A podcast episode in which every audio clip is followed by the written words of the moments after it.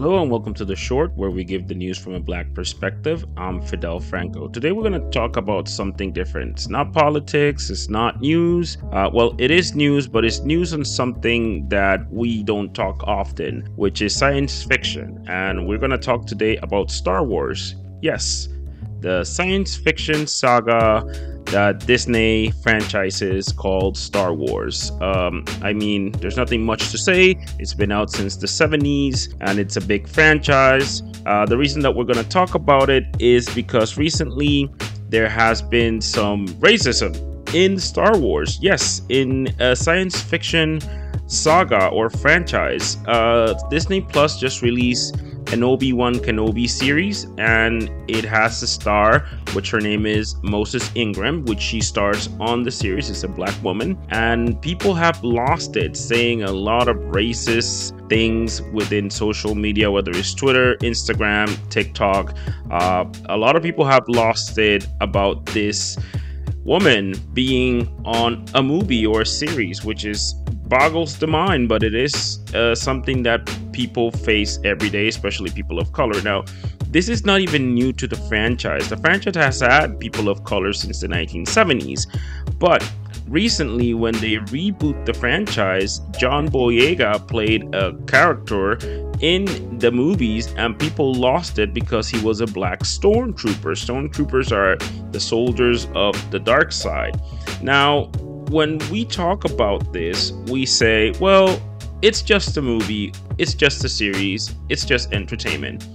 But it gives you a glimpse on how far racism goes. Uh, racism goes so far that people will be willing to boycott something because of a black person or a person of color uh, is in that franchise, even if it's not something that's even real. And this is not just with Star Wars. Uh, if you look at James Bond, it has faced the same problem when Idris Elba, which is a British actor, uh, was rumored to portray James Bond, and the racist comments were insane. Uh, that just gives you a glimpse on what systemic racism is and how racism is everywhere. It's like an infestation. And the more we know about this, the more we can uh, speak out about it. That it goes to show that people, even in things that are not really prioritized to society, is just entertainment. They are willing to put this and they're willing to, uh, you know, humiliate or try to say things to people that they will never even meet, or people that are just playing characters just because of the color of their skin.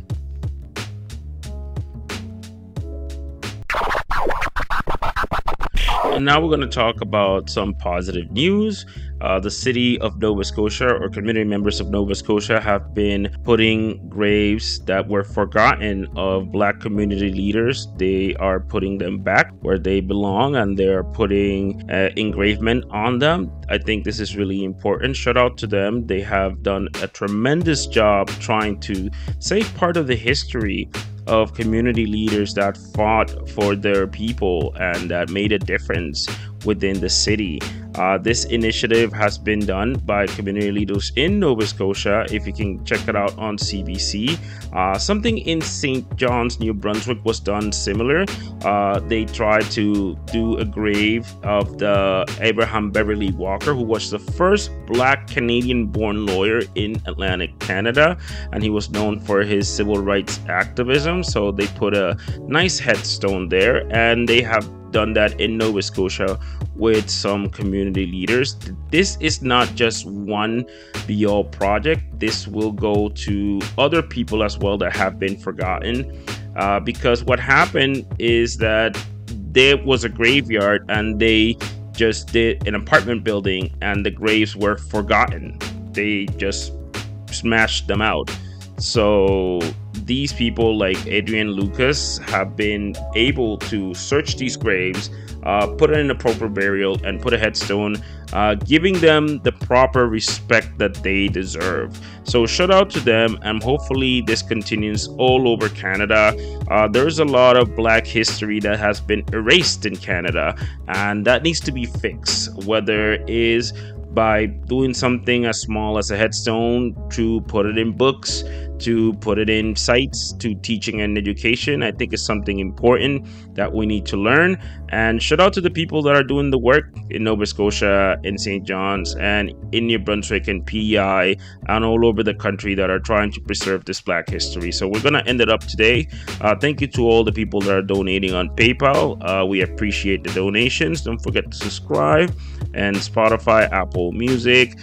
Amazon podcast or whatever you get it. And you can actually get us on social media, Black in the Maritimes. Peace out.